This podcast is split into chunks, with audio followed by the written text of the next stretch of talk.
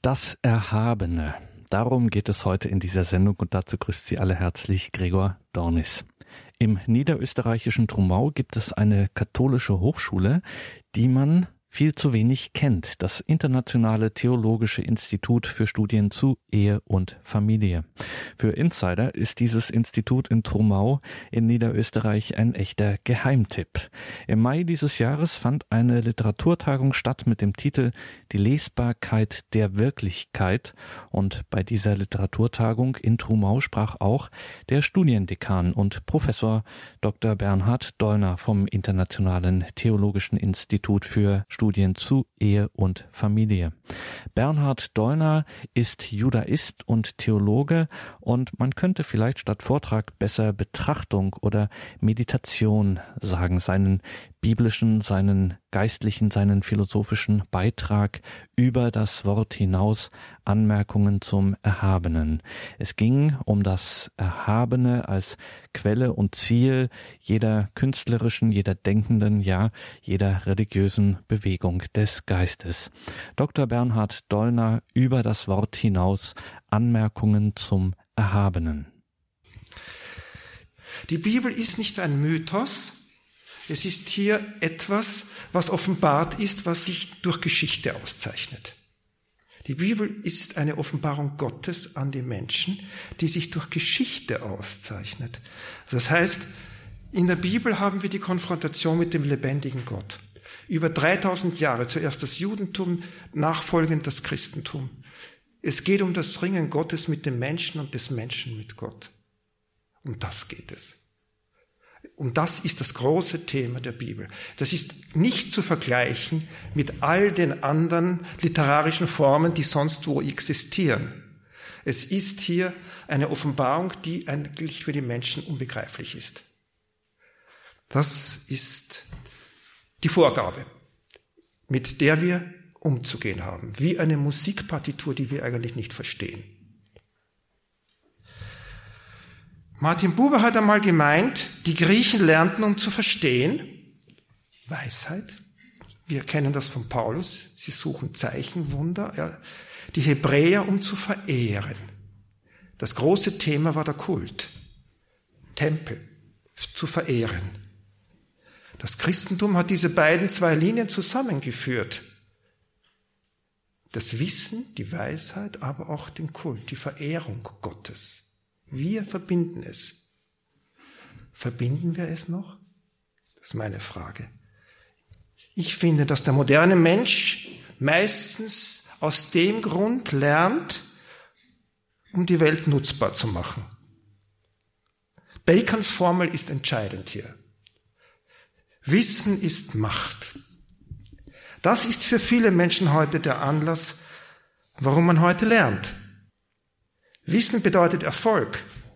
Eigeninteressen sind dabei die Pfadfinder, die Führer, sozusagen die blinden Führer von wertblinden Menschen. Aber allmählich beginnen einige von uns sich von diesem lähmenden Schock zu erholen, dass wir in diesen sich überschlagenden Zeiten kein Recht mehr hätten zu träumen, nämlich einen großen Traum zu haben, kein Recht, die verlorene Sehnsucht noch etwas, das der Mensch nötig haben könnte, das ihm aber gleichgültig geworden ist, dass wir das betrauern. Lange schon traut der Mensch seinen Willen zu glauben nicht mehr. Und oftmals empfindet er nicht einmal mehr Kummer über den Verlust des Wunsches zu glauben. In unseren Städten findet sich nahezu kein Haus, in dem nicht wenigstens eine Seele inmitten aller Freuden klagt, erschrocken ist über den Erfolg, verzweifelt ist über die Versklavung an die äußeren Bedürfnisse und über die Unfähigkeit, dem zu vertrauen, was für die Seele wichtig ist. Viele Menschen haben nicht nur den Glauben verwirkt, sondern auch den Glauben an den Sinn des Glaubens. Den Glauben an den Sinn des Glaubens. Hier müssen wir eine kleine Replik einfügen, im Blick auf unsere Kultur. Wir sollten nicht vergessen, wir sind so stolz auf die abendländische Zivilisation. Aber unsere Zivilisation konnte nicht den Strom von Grausamkeit und Verbrechen eindämmen, der aus den Unterströmungen des Bösen aus der Seele des Menschen hervorbrach, in unseren Breiten. Das müssen wir immer wachhalten. Ja, es ist in der Tat schwierig, einen Weg zur tieferer Erkenntnis zu finden, zur Gotteserkenntnis, wenn man in einem Gedankensystem gefangen ist, in dem Wissen Macht bedeutet, in dem Worte gleichbedeutend sind mit Bedürfnissen, wenn wir alle, um ein biblisches Bild heranzuziehen, vom Goldrausch und Sinnenrausch besessen sind, was wird die Folge sein? Der einzige Gott, dem wir begegnen, ist das goldene Kalb. Wenn die Welt und der Mensch nur ein Werkzeugkasten unserer eigenen Bedürfnisse wird, dann weist nichts mehr über das Existierende hinaus. Nur wenn die Welt, die Natur, der Mensch als Geheimnis und mit der Aura der Erhabenheit umgeben erfahren wird, wird alles zum Anruf für uns, nämlich zum Anruf über uns selbst hinaus. Ich möchte hier auch anführen, weil wir das Wort Wirklichkeit so heute so oft besprochen haben. In der hebräischen Sprache heißt die Welt Olam. Olam. Die Wurzel von Olam ist Alam, das heißt verborgen. Das, was wir sehen, ist sichtbar und zugleich verborgen. Aber wir sehen nur flach. Wir sehen, was wir sehen. Wir sehen nicht mehr, dass sie auch diese Dimension hat. Die Verborgenheit, eine Anspielung auf etwas, was größer ist als das, was wir denken, als das, was unsere Konzepte sind. Olam ist Alam. Die Welt ist etwas Verborgenes, so wie jeder Mensch Olam Alam ist. Also ein offensichtliches und zugleich Verborgenes. Das Gefühl für Größe und Erhabenheit ist nahezu aus dem Bewusstsein des modernen Menschen verschwunden. Unsere Bildungssysteme betonen, wie wichtig es ist, ein kritisches Bewusstsein zu entwickeln, zu lernen, die Machtverhältnisse in der Wirklichkeit auszunützen, zu verstehen, um eine höchstmögliche Befriedigung der eigenen Bedürfnisse zu erzielen. Natürlich bis zu einem gewissen Grad wird in unserer Kultur, in unserer Tradition auch noch die Schönheit wertgeschätzt, aber in einem abnehmenden Maße. Aber was fast ganz vergessen worden ist, das ist die Erziehung zum Erhabenen. Man lernt, wie man misst, wägt, rechnet, wie man sich die digitalisierte Welt nutzbar macht. Aber wir unterlassen zu lehren, wie man anbetet, wie man bewundert, wie man Ehrfurcht empfindet. Der Sinn für die Erhabenheit ist Zeichen für die innere Größe des Menschen, für die innere Größe der menschlichen Seele. Potenziell jedem Menschen gegeben und eigen. Heute selten gegenwärtig. Aber ohne sie, ohne diesen Sinn, wird die Welt flach, die Seele leer. Ich meine, dass die biblische Sicht der Wirklichkeit, Olam, Alam, zum Führer werden könnte. Es ist bezeichnend, dass das Thema der biblischen Poesie nicht so sehr der Zauber und die Schönheit der Natur ist, sondern vielmehr ihre Größe, die erhabene Gestalt der Natur, die diese Poesie verherrlichen will.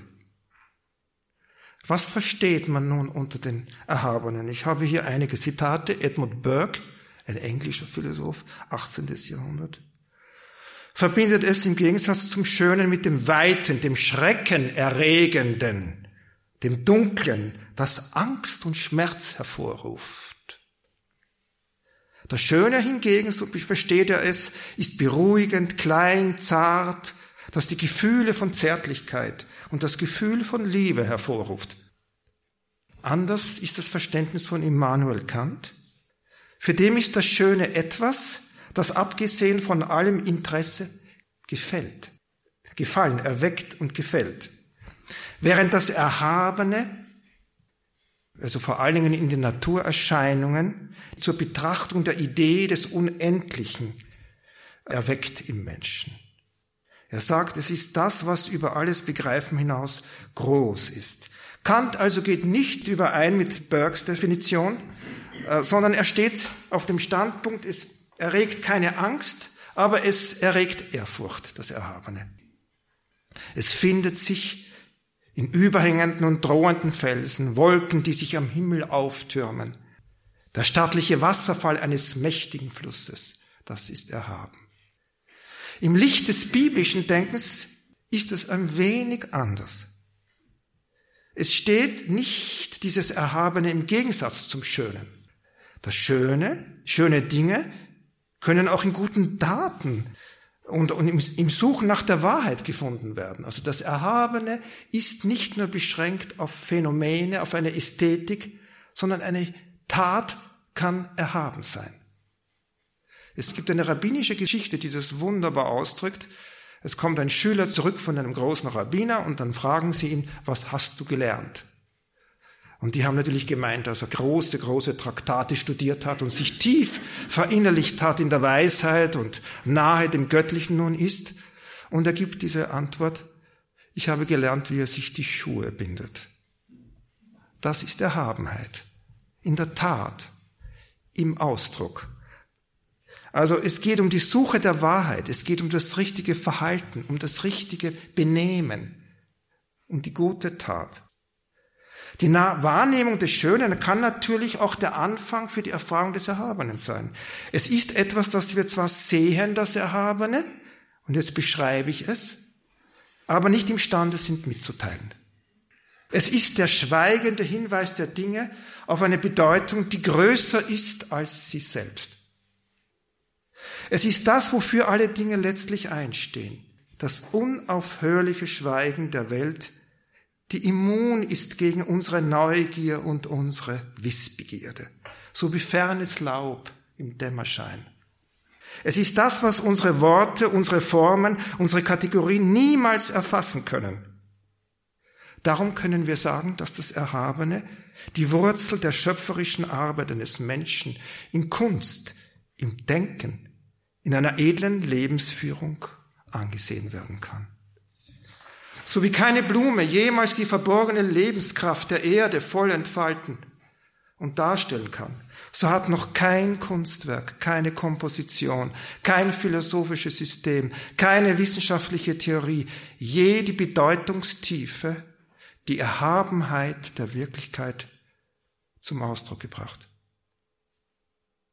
Zum Ausdruck gebracht, nämlich in deren Anschauung die Seelen der Heiligen, der Künstler und der Philosophen leben.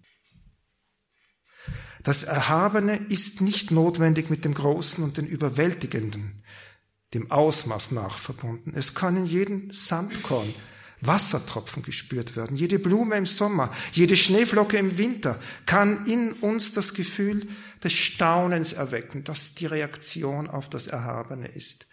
Also der Anfang des Staunens ist verbunden mit der Wahrnehmung des Erhabenen.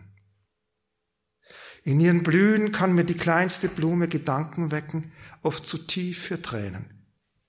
William Wordsworth.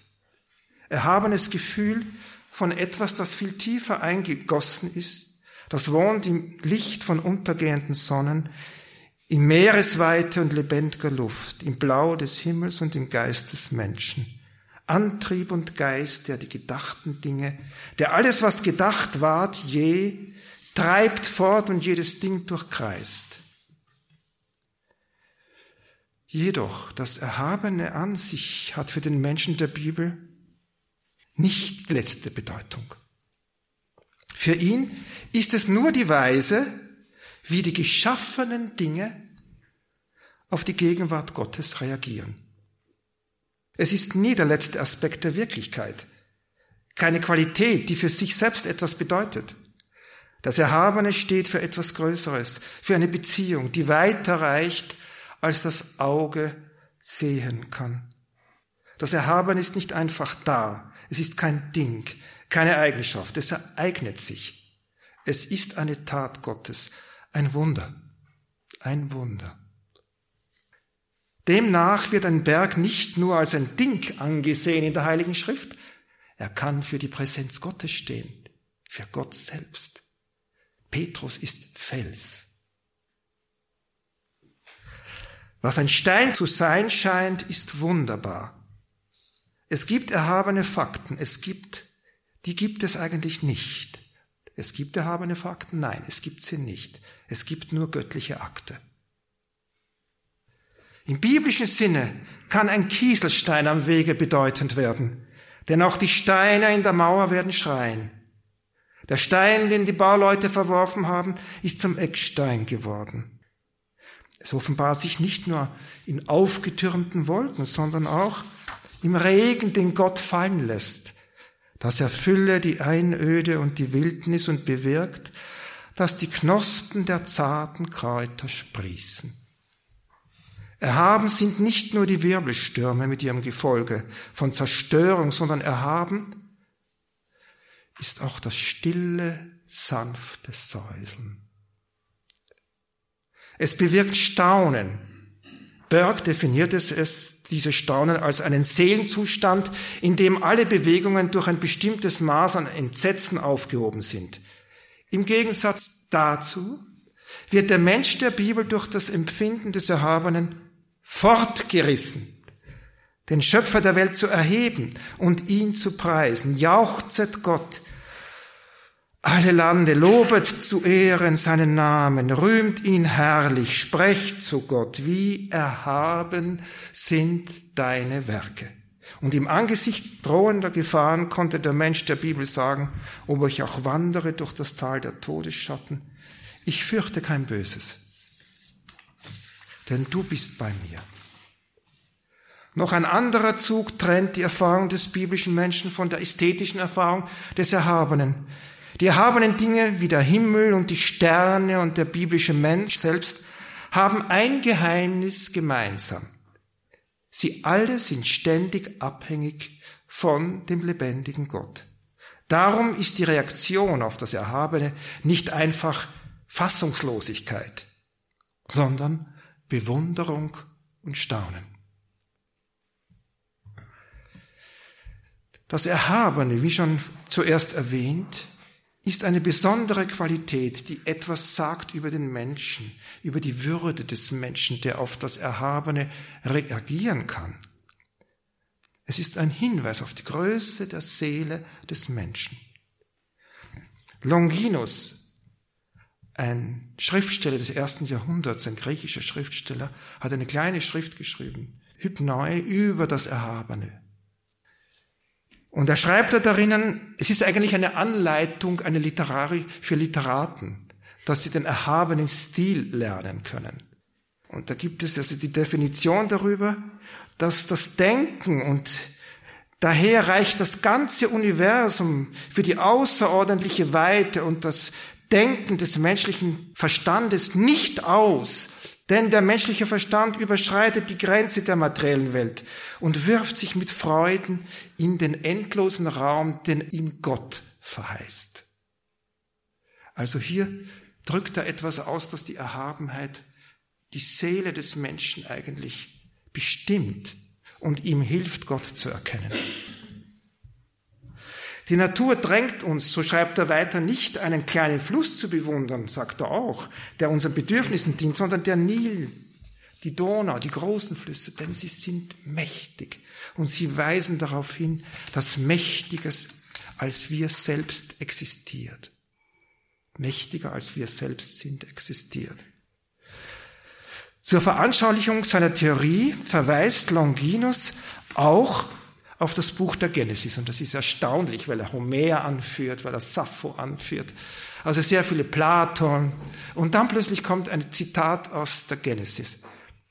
Da schreibt er, der jüdische Gesetzgeber war nicht irgendwer. Er wurde für würdig befunden, die Macht Gottes ehrerbietig zu empfangen und kundzutun. Er schreibt als erstes Wort seiner Gesetzgebung, und Gott sprach.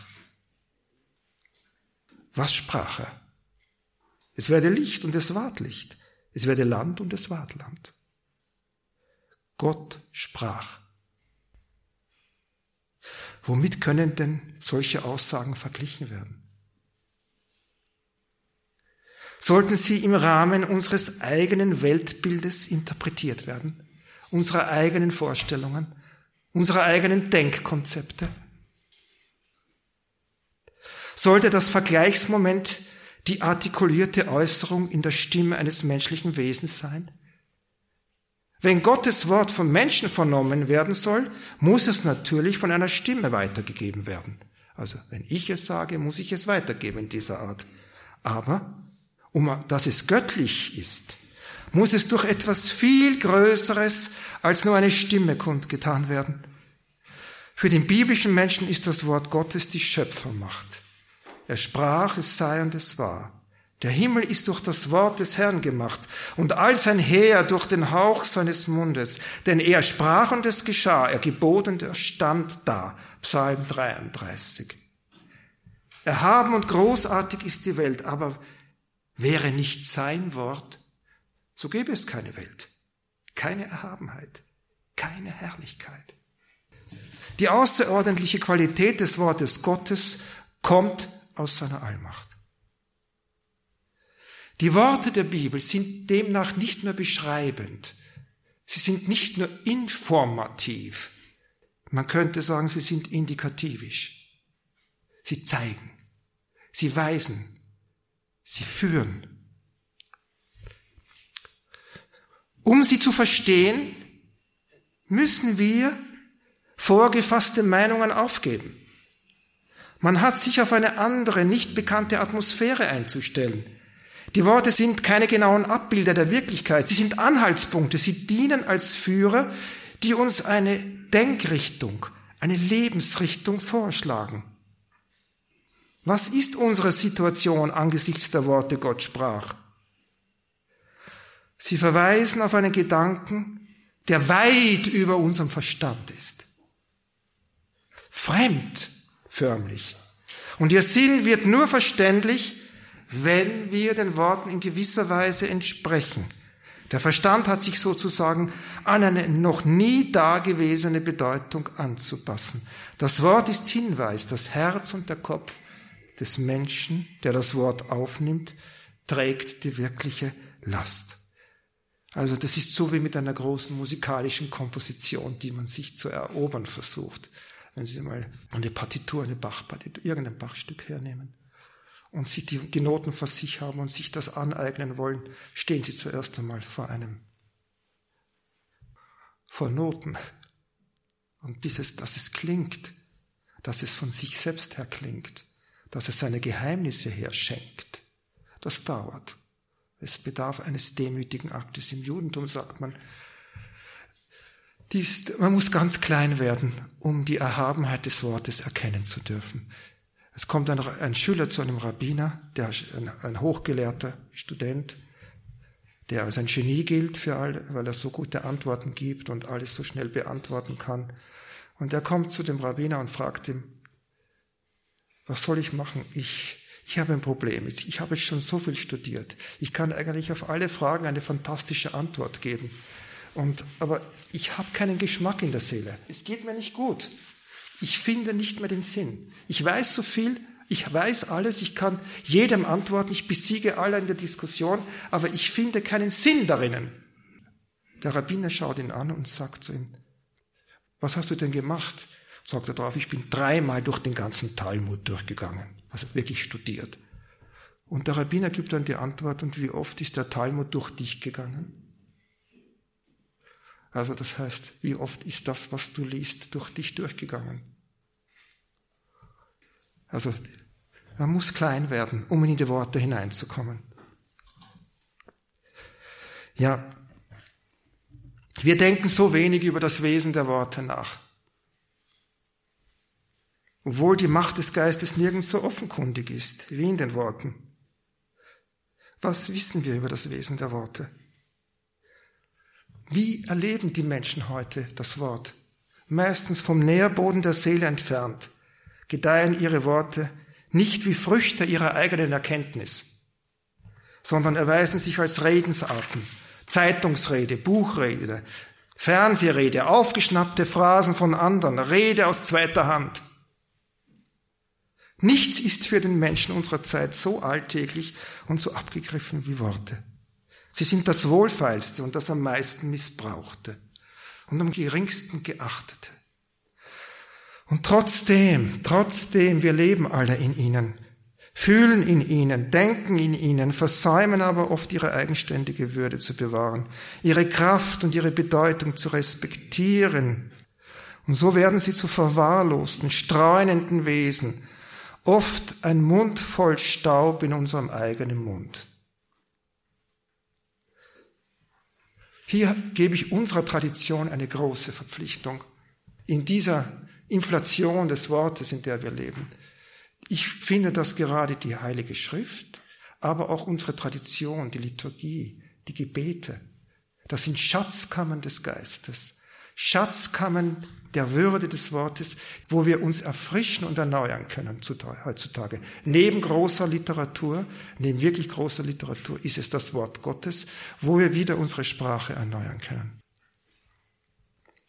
Worte sind nämlich Schatzkammern des Geistes, voll einem geheimnisvollen Leben. Erst wenn wir ein Licht angezündet haben, können wir ihren Reichtum erkennen. Es geht darum, in ein Wort hineinzugehen. Dann werden wir seines Reichtums inne, der im Wort liegt, aber noch etwas anderes, der auch in unserer Seele liegt. Das Wort schließt unsere Seele auf. Dinge, die wir vorher nicht gewusst haben, die wir nicht geahnt haben, werden durch das Wort plötzlich sichtbar, spürbar, erfahrbar. Es ist nicht einseitig, es ist mutuell, wechselseitig. Worte sind mehr als Zeichen, als Kombinationen von Buchstaben. Sie haben Fülle, Tiefe, sind mehrdimensional, sie besitzen Kraft. Ein biblisches Wort kann man nicht nur lesen, sondern man muss sich mühen, es nachzuempfinden. Das Wort heilig, das Wort herrlich, das Wort gesegnet. Man muss dem Klang nachgehen, den Sinn des Wortes erlauschen. Und wir müssen uns in seine Vorstellung einfühlen, mit der es gefüllt ist. Im Buch der Psalmen beginnen einige Lieder mit den Worten für David, ein Psalm für David. Andere mit dem Anfang ein Psalm für David. Der Talmud erklärt dazu, wenn David zu singen begann und dann die Inspiration über ihn kam, war es für David ein Psalm. Wenn aber zuerst die Inspiration über ihn kam und er darauf sang, dann war es ein Psalm für David. Also das heißt, mit dem Wort Gottes muss man arbeiten. Man muss sich bereiten, offen sein, aber sich auch um das Gott, Wort Gottes mühen. Inspiration ist ein Geschenk, aber es gibt auch eine Vorbereitung für die Inspiration. Gibt es Kennzeichen des Erhabenen? Das, jetzt komme ich wieder auf Longinus zurück. Kennzeichen, die wir wahrnehmen können, wenn etwas erhaben ist. Vor allen Dingen in der Literatur. Erhabenes regt zu langem Nachsinnen an. Wahrhaft groß ist nur, was zu langem Sinnen, Anadeoresis anregt, so heißt das Wort. Es ist das, wogegen man eigentlich nur schwer oder besser überhaupt nicht ankommt und das sich unauslöschlich dem Gedächtnis einprägt. Und das ist schön und das ist wahrhaft erhaben, das jederzeit und allen gefällt. Ich denke hier an ein Mozart-Zitat, das mir immer wieder in den Sinn kommt, wo er sagt, also in seine Kompositionen, es muss den Kenner befriedigen, aber es muss auch dem Dilettanten Genuss verschaffen, mit einem Wort, also auch erfreuen. Das ist der Haben. Wenn Menschen aus verschiedener Tätigkeit, Lebensform, Geschmack, Sprache alle zugleich ein und dasselbe meinen, dann bietet das gleichlautende Urteil so ungleich gestimmter Menschen die starke und unbestreitbare Gewähr für das Bewunderte. Nach Longinus gibt es fünf Quellen für den hohen Stil. Hoher Stil, so drückt er das aus. Da gibt es fünf Quellen, äh, die ich kurz anschneiden möchte. Es ist die Fähigkeit, erhabene Gedanken überhaupt zu denken dass man sie dass man das denkt, dass man die Seele gestimmt ist, erhabene Gedanken aufzunehmen. Eine starke begeisterte Leidenschaft ist ein weiteres Element. Diese zwei Fähigkeiten sind oft auch angeboren. Ein dritter Aspekt ist die besondere Bildung der Figuren, die besondere Gedankenkonstruktion, die Ausdrucksform. Das kann gelernt werden. Das ist etwas, was man lernen könnte. Ich gebe hier ein Beispiel, das wird hier angeführt. Es wird hier aus der, aus der Ilias, was eine besondere Ausdrucksform ist, eine Gedankenfigur, die weit hinausführt über das, was das Wort sagt. Im fünften Gesang der Ilias, 770 heißt es, über das Göttliche. Weit wie ein Mann die luftige Ferne durchspäht mit den Augen, der von hoher Warte hinaus aufs dunkle Meer sieht, so greifen weit im Sprung die wiehenden Pferde der Götter aus. Das Bild ist verständlich. Ich habe dann dazu interpretiert, der Dichter misst ihren Sprung der Pferde mit der Weite der Welt. Wer könnte bei einem solchen Übermaß an Größe nicht auf den Gedanken kommen, wenn die Götterpferde zweimal nacheinander zum Sprung ansetzen, finden sie im Kosmos überhaupt keinen Raum mehr. Hier sehen Sie, was Dichtung bewirkt. Sie weitet, sie führt hinaus, sie führt von einem selbst weg in einen Bereich, den die alte Tradition das Ineffabile genannt hat, in das Göttliche. Solche Gedanken gibt es natürlich auch in der Bibel. Ich zitiere nur ein Zitat. Es gibt hunderte, vor allen Dingen Prophet Jesaja. Meine Gedanken sind nicht eure Gedanken. Und eure Wege sind nicht meine Wege, Spruch des Herrn. So hoch der Himmel über der Erde ist, so erhaben sind meine Wege über euren Wegen, meine Gedanken über euren Gedanken. Denn wie der Regen und der Schnee vom Himmel fällt und nicht dorthin zurückkehrt, sondern die Erde drängt und sie zum Keimen und Sprossen bringt, wie er dem Seemann Samen gibt und Brot zum Essen, so ist es auch mit meinem Wort, das meinem Mund verlässt. Es kehrt nicht leer zu mir zurück, sondern bewirkt, was ich will und erreicht alles das, wozu ich es ausgesandt habe. Diese Gedanken verglichen mit dem Rakia, dem Firmament, den ziehenden Wolken, die sich stets ändern, diese Gedanken sind so machtvoll, dass sie für den Menschen nicht erfassbar sind. Sie sind logosgemäß. Göttliche Gedanken sagen sich aus und wirken und werden wirklich. Eine den Menschen in diese göttliche Wirkmächtigkeit hineinziehende Aussage ist das, wenn man sie wahrnimmt. Sofern der Mensch auf diese Erhabenheit der Aussage sich einstimmt. Ein weiterer Gesichtspunkt, den Longinus angibt, ist die großartige Sprache. Der Predelexios, die sowohl von der Wahl der Wörter als auch von der kunstvollen und figurenreichen Diktion bestimmt ist. Hier werden viele Stellen des Shakespeare zu nennen. William Shakespeare, dessen Sprache an Schönheit und Reichtum des Ausdruckes unübertrefflich ist und dessen Wort zudem singt. Es kommt hier der dieses wunderbare Element des Tons, des Gesanges dazu. Eine sei hier angeführt, es ist die Beschreibung eines inspirierten Dichters aus der Midsummer Night's Dream. Ich sage das nur im Deutschen jetzt. Theseus sagt, des Dichters Aug im schönen Wahnsinn rollend, das ist Dorothea Schlegel blitzt auf zum Himmel, blitzt zur Erde hinab. Und wie die schwangere Fantasie Gebilde von unbekannten Dingen ausgebiert, gestaltet sie des Dichters Kiel, benennt das luftige Nichts und gibt ihm festen Wohnsitz. Also ich habe keine schönere Beschreibung eines Dichters gesehen als hier in Shakespeare, muss ich schon sagen. Das ist unfasslich, wie er beschreibt, dass ein jemand sieht, wahrnimmt, die, seine Idee verbindet sich mit seiner Fantasie und er zieht sozusagen wie eine Schöpfung aus dem Nichts, zieht er einen Vers. Das ist wie, wie ein Musikstück, so wie Mozart. Das ist Mozart. Das nächste ist dann die würdevolle und gehobene Wort- und Satz- und Themenkonstellation. Die Synthesis, Axiomatika, Diarese.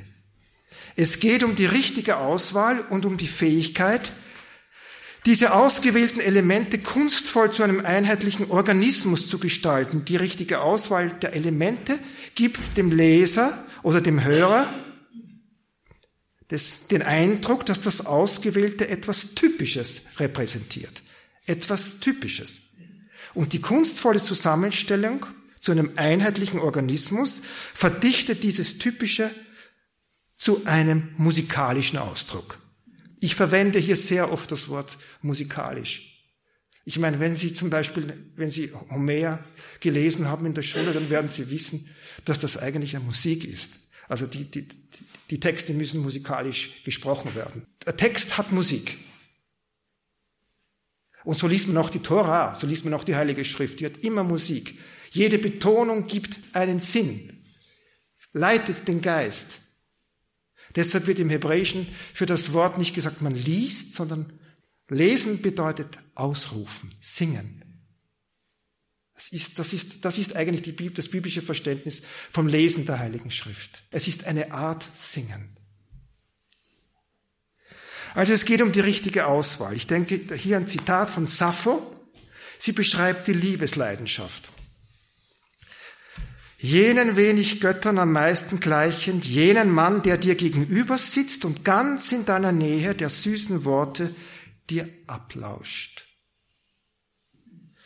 Und des Lachens lockenden Ton. Dies lässt mein Herz im Innern schmerzlich zusammenzucken. Wenn ich dich nur sehe, bin ich keines Lautes mehr mächtig.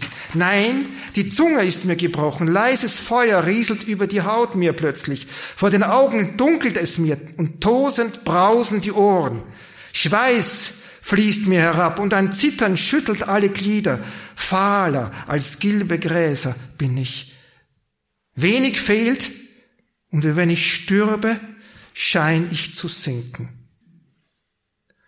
Hier sind Seele und Leib, die Ohren, die Zunge, die Augen, die Haut, alles, als sei es der Dichterin entfremdet und auseinandergestoben. Und es wird zugleich zusammengesucht und im Wechselbad von Hitze und Kälte gespürt. Und die ohne Verstand ist, ist zugleich zutiefst besonnen. Das ist so unfasslich. Sie ist außer, hat den Verstand verloren, aber zugleich tiefst besonnen. An ihr, die sich in Furcht befindet oder vielleicht sogar dem Tode nahe ist, tritt nicht nur ein Affekt hervor, sondern ein, eine Versammlung von Affekten. Alles derartige geschieht wirklich mit Liebenden. Hier ist die Auswahl des Bedeutendsten und die Vereinigung zu einem Ganzen, die das vollendete Kunstwerk ausmacht. Und das erweckt in den Hörenden die Wahrnehmung des Erhabenen. Und doch, für einen Menschen, der sich im Raum des Erhabenen bewegt und der sensibel und wach ist, besteht doch und lebt das Gefühl für die Macht von Worten, aber zugleich die Ohnmacht der menschlichen Äußerung. Beides ist präsent. Das ist charakteristisch für den Menschen, solange wir hier auf der Erde sind. Daher lehrt die Schrift auch, haltet Zwiesprache mit eurem Herzen und seid stille.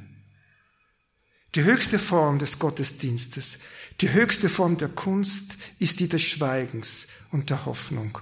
Die Sprache des Herzens ist das Wichtigste. Das gesprochene Wort dient nur als Interpret zwischen dem Herzen und dem Hörer. Nur dann kann wirklich ein Ausdruck gelingen, sei er in Wort, Ton, im Stein, im Bild wenn man sich seiner Begabung bewusst ist, aber auch der Begrenzung des eigenen Selbstvermögens. Der Versuch, das zu vermitteln, was wir sehen, hören und nicht sagen können, nicht sagen können, ist das ewige Thema der unvollendeten Symphonie des Menschen. Ein Unterfangen, bei dem Angemessenheit selten erreicht wird. Alle große Kunst ist davon bestimmt, Sie wächst aus dem Nährboden lautloser Stille, welche die Welt durchdrängt, trotz unseres Lärms und unserer Gier. Wie gering und einfach die Dinge dann auch sein mögen.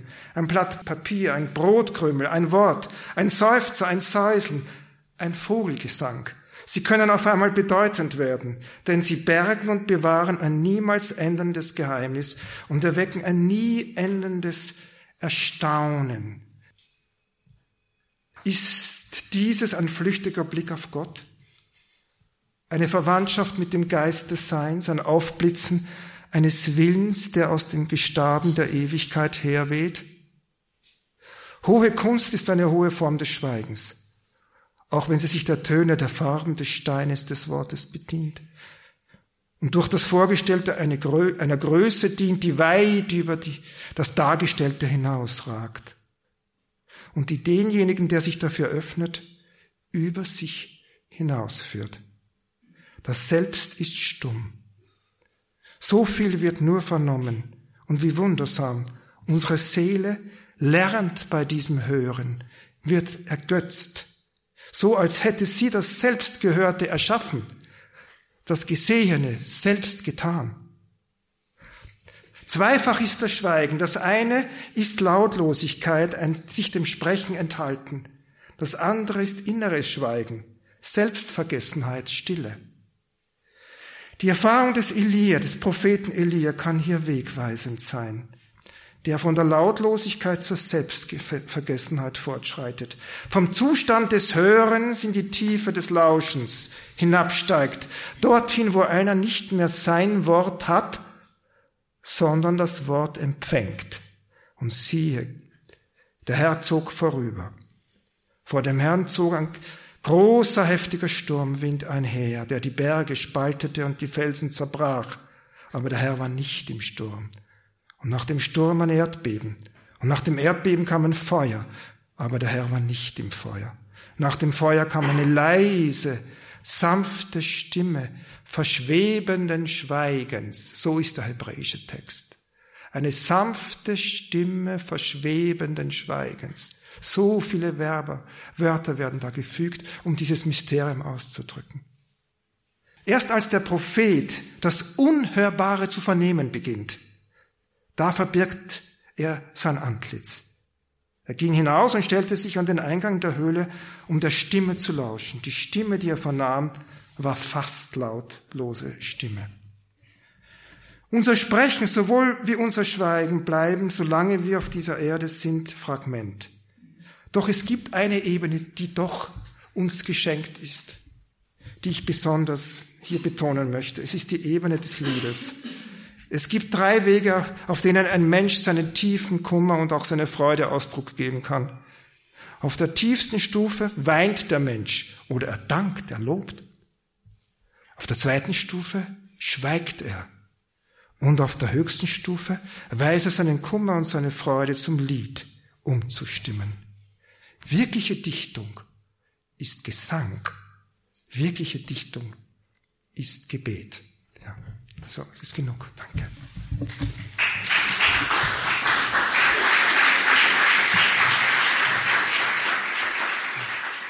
Das war Professor Dr. Bernhard Dollner, Studiendekan und Professor am Internationalen Theologischen Institut für Studien zu Ehe und Familie im niederösterreichischen Trumau, ein päpstliches Institut für das Studium der katholischen Theologie als einheitliches Ganzes mit der besonderen Berücksichtigung der Thematik von Ehe und Familie.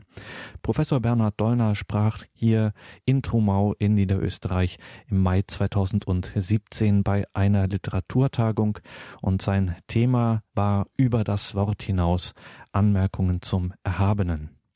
Wenn Sie sich für dieses internationale theologische Institut in Trumau interessieren, schauen Sie ins Infofeld zu unserer Sendung auf unserer Homepage horeb.org. Dort haben wir das entsprechend verlinkt. Ich sagte es am Anfang, für Insider ist das ein Geheimtipp, insbesondere das Studium Generale, selbst aus dem hohen Norden in Deutschland, machen sich Interessierte auf den Weg für Studienaufenthalte im niederösterreichischen Trumau Internationales Theologisches Institut für Studien zu Ehe und Familie. Mein Name ist Gregor Dornis. Bleiben Sie nun dran. Hier folgt um 21.40 Uhr die Komplett das Nachtgebet der Kirche. In der Begegnung mit dem Erhabenen, so haben wir am Schluss gehört, dankt der Mensch zunächst oder er weint oder er lobt, dann schweigt er und schließlich weiß er seinen Kummer und seine Freude zum Lied umzustimmen. So hat es Bernhard Deuner formuliert und am Ende sagte er, wirkliche Dichtung ist Gesang, wirkliche Dichtung ist Gebet. Und wer dafür einen Beleg sucht, der findet ihn unter anderem bei der Schriftstellerin und Übersetzerin Claudia Sperlich aus Berlin in ihrem Band Zyklische Sonette. Und so wollen wir diese Sendung auch mit so einer Dichtung als Gebet ausklingen lassen mit Claudia Sperlich. Geist, Feuer, erschienen in ihrem Band Zyklische Sonette. Claudia Sperlich, Geistfeuer. Geistfeuer, Sonettenkranz. Auch meiner schönsten Träume buntes Funkeln ist nicht die Wahrheit Gottes, die wir hören, und wenn auch Menschenworte uns betören, dich trügt man nicht, du lässt uns nicht im Dunkeln. Du bist ja Gott, und nichts kann dich zerstören, zwar wird dein Wort verdreht, wo Menschen kunkeln, wo sie in deinem Namen Unheil munkeln, doch du bleibst wahr, selbst wenn wir dich verlören. Du treibst mich an, dass ich mein Werk verrichte mit Treue und Geduld, du, der mich leitet, der mir die Grenzen des Verstandes weitet. Und alle Schönheit, die ich vor mir sehe, und alle Kunst, zu der ich mich verstehe, ist karg und matt vor Jesu klarem Lichte. Ist karg und matt vor Jesu klarem Lichte auch aller Glanz und alles Menschenwissen, will ich die Schönheit dieser Welt nicht missen und will mit Klugheit schauen auf die Geschichte. Wenn böse Mächte schwarze Segel hissen, wenn sie die Wahrheit zerren vor Gerichte, wenn scheinbar siegen ungerechte Wichte, wird doch der Weltenschleier einst zerrissen. Und ob sich Bosheit auch zum Krieg verdichte, wo Gottes Geist erfüllt die Menschengeister, wird seine Liebe noch im Abgrund Meister. Und nicht besteht der Lügenmärchenglaube vor heilgem Geist, der weißbeschwingten Taube, vor seiner Wahrheit wird der Trug zunichte.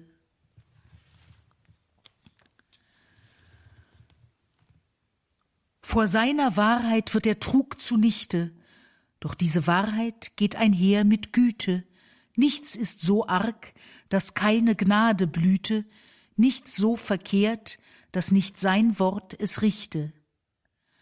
Wenn ich vor Selbstbetrug die Seele hüte, mein Denken und Empfinden prüfend sichte, mein Handeln und mein Fühlen streng gewichte und über Möglichkeit und Folgen brüte, erkenne ich viel Eitelkeit und Träume und ahne, was ich ohne Gott versäume, wenn ich nur höre, was die Nachbarn munkeln. Ein Menschentraum ist Keim, kann nicht genügen, er kann verkümmern, kann den Träumer trügen, den Traum kann viel, den Herrn kann nichts verdunkeln. Den Traum kann viel, den Herrn kann nichts verdunkeln. Von seinem Licht kann bilden man und malen, von seinem Glanz kann die Musik erstrahlen, von seinem Feuer kann die Sprache funkeln. Mich trägt sein Wort durch Finsternis und Qualen, ganz gleich, was Toren und was Spötter munkeln und was sie gegen Jesu Jünger kunkeln, auch wenn sie mit Erfolg und Wissen prahlen in tiefster Finsternis der Weltgeschichte, in Krieg und Not und zügellosem Morden, ist Bruder er und Kind und Licht geworden. Ich glaube nicht gedankenlos ins Blaue, wenn ich dem Wort mit Überlegung traue, von lautren Zeugen stammen die Berichte. Von lautren Zeugen stammen die Berichte, wenn auch in fremden und uralten Bildern sie ungewöhnliches Erleben schildern, sind sie der Schreiber eigene Geschichte. Dies Zeugnis dient nicht nur die Angst zu mildern, es spiegelt nicht verworrene Traumgesichte, es zeigt der Wahrheit Ewigkeit und Dichte, es lässt uns in der Wildnis nicht verwildern. So viele haben in ihm Sinn gefunden und ließen sich vom Wort zur Güte leiten, und so viel Liebe konnte es bekunden. Die gute Botschaft führt durch alle Zeiten, und was da strahlt in herbem Weltendunkeln, kein Märchen ist's bei Spindeln und bei Kunkeln. Kein Märchen ist's bei Spindeln und bei Kunkeln, nicht obrigkeitliche Beruhigungspille und kein Traktätchen, keine Hauspostille, kein hübscher Tand mit trügerischem Funkeln. Der Geist der Freiheit wartet in der Stille, und wo der Menschen Wollen neigt zum Dunkeln, zu der Bequemlichkeit, zu biedrem Schunkeln, da bricht er unvermutet ein als freier Wille. Da gibt er Kraft, den eigenen Weg zu wagen und Mut, das Ungewohnte zu bestaunen und lässt uns Wahrheit klar und furchtlos sagen. Vor Gottes lichtem Geist bleibt nichts im Dunkeln, vor Jesus hält kein dumpfes Drohen und Raunen, kein sagenhaftes, angstbesetztes Munkeln.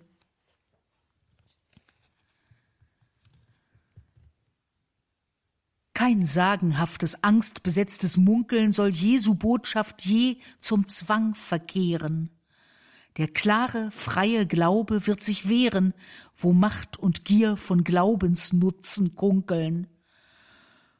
Wo immer Menschen Gottes Wort beschweren, wo sie den frommen Kindersinn verdunkeln, wird doch am Ende sprühen, strahlen, funkeln der unbesiegte Geist, den wir verehren. Wir fassen Jesu Geist in tausend Bildern, als Licht, als Taube und als Flammenregen. Aus froher Botschaft leuchtet's uns entgegen, mehr als nur Buch.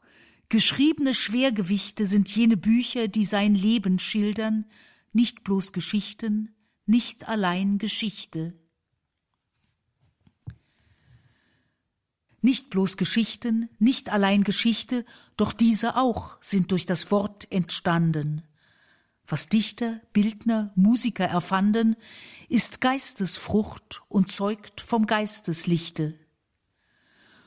Wo Menschen Stoff und Klang und Worte banden, dass Sehnsucht, Furcht und Hoffnung sich verdichte, in Maß und Form, in Üppigkeit und Schlichte, da ließen sie zuerst die Taube landen.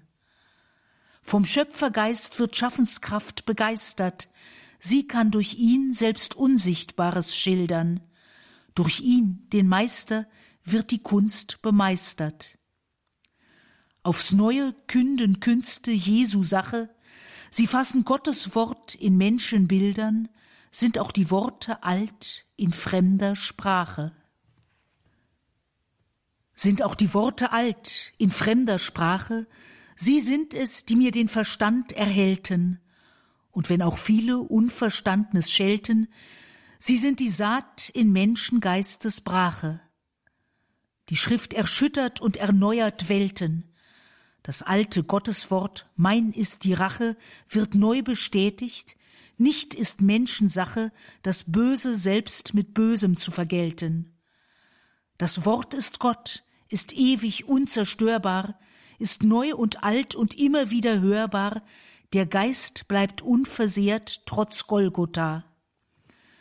Wo dieses Wissen sich vermählt dem Glauben, bereichern sie sich, statt sich zu berauben, zeigt sich die Botschaft frisch und jung und nah. Zeigt sich die Botschaft frisch und jung und nah, wie soll sie ungelesen dann verstauben? Ich las sie einst mit Freude ohne Glauben, und fand in ihr der Liebe klares Ja. Wie Wind und Wasser, wie der Flug der Tauben, so selbstverständlich kam, was mir geschah. Der Geist der Wahrheit sagte, ich bin da, so einfach wie die Bäume sich belauben. Was ich in jenen alten Schriften sah, das liebte ich wie Märchen oder Sagen, bis endlich ich die Schrift als wahr erkannt. Das Wort begeistert Seele und Verstand. Das Wort wird mich in aller Wirrnis tragen. Der Vater, Sohn und Geist ist ewig da.